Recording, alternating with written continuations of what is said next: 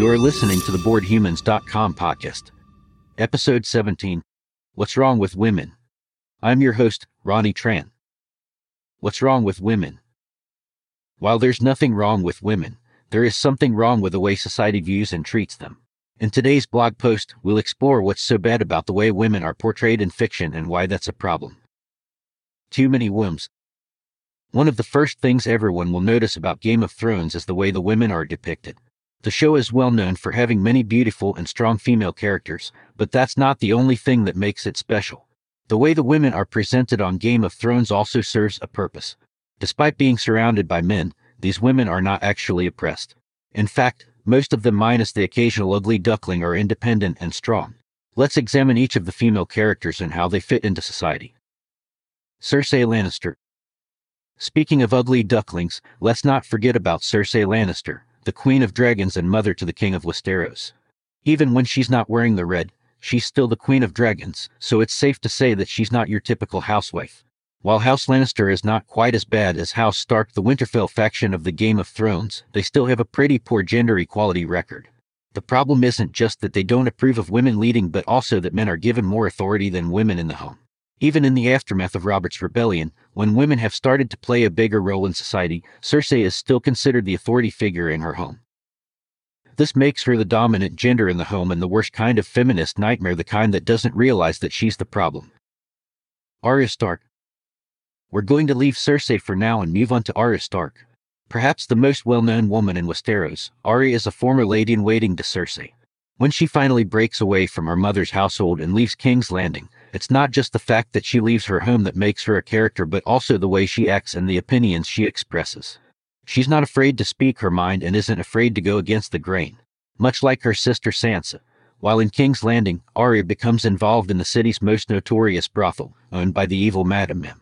In one of the show's most shocking episodes, she watches as three of her friends are brutally murdered by the madam of the establishment. Later on, as part of her training, she participates in the annual Spring Festival, where she watches as men fight to the death. Even after all that, she still considers herself a feminist prisoner because she has to hide herself away in an attic to escape a notice from the queen. It's obvious that she doesn't fit into the typical housewife mold and she doesn't like it. She also sees herself as an outsider in her own society, a woman who doesn't belong with the people she grew up with. How fitting that she should end up in a place where she feels more comfortable and is more in common with the opposite gender, the Brotherhood without banners. Sansa Stark. Moving on to Sansa, it's important to remember that she isn't a feminist ideal either. While she does believe that women should be treated equally and that they should be able to participate in all aspects of life, she still considers herself a princess and is loyal to her family, the Starks. This is why, even when she goes to King's Landing and sees how women are downtrodden, she doesn't do anything about it. She wants to help but doesn't know how. At the same time, she's grateful to her father and brother for giving her an education and providing her with an opportunity to find a suitable husband. It's not until later on in the show, when she meets Tyrion Lannister and they decide to team up and overthrow Cersei, that she starts to question all that she's learned. It's then that she realizes that the only way to bring about change is to become queen herself and throw off the tyranny of the few over the many. Even then, she still doesn't question the way she was brought up and tries to distance herself from the words that come out of her mouth. While she may not be perfect, at least she's trying. Bella. Another character that doesn't fit the typical feminine mold yet has become somewhat of a feminist icon is Bella. The character is quite a departure from reality as she's not only a strong female character but one who also wants to be equal in her relationship with her vampire husband. While this doesn't make her any less of a man's woman, it does mean that she challenges the stereotypes that surround female vampires.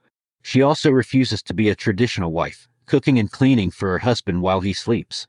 Instead, she wants to be treated like an equal even in the context of a relationship that's centuries old. In one of the show's later episodes, she even goes so far as to bite his tongue, preventing him from drinking her blood. Unfortunately, this does mean that she's open to attack from her husband's comrades, particularly the reclusive and dangerous Alpha. It's a shame that we have to meet the ultimate nightmare of any feminist, a powerful, independent woman who doesn't see herself as being lesser just because she's a woman. The Lady of Winterfell. One of the more recent characters to join the feminist fight is the Lady of Winterfell.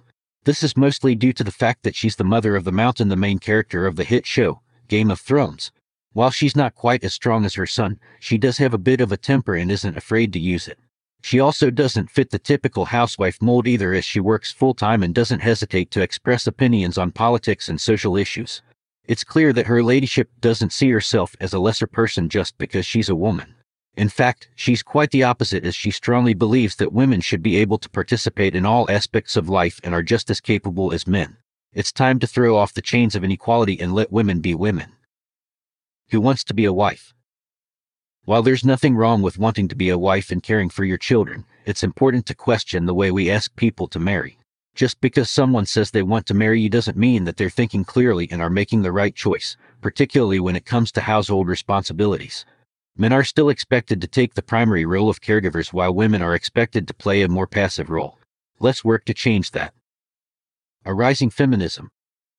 As we've established, there's nothing wrong with the idea of equality for women, however, that doesn't mean that all women should automatically want to be leaders or participate in all areas of life. It's a natural reaction for women to want to be treated equally, but that doesn't mean that they have to be identical to men, especially in a society that's still heavily biased towards the male gender. While they don't always get their way, at least the women on Game of Thrones aren't afraid to fight for what they want. In the fight for gender equality, they may not always be the most perfect representatives of the feminist cause, but at least they're there. This has been episode number 17 of the BoredHumans.com podcast, recorded on March 2, 2023. Thank you for listening.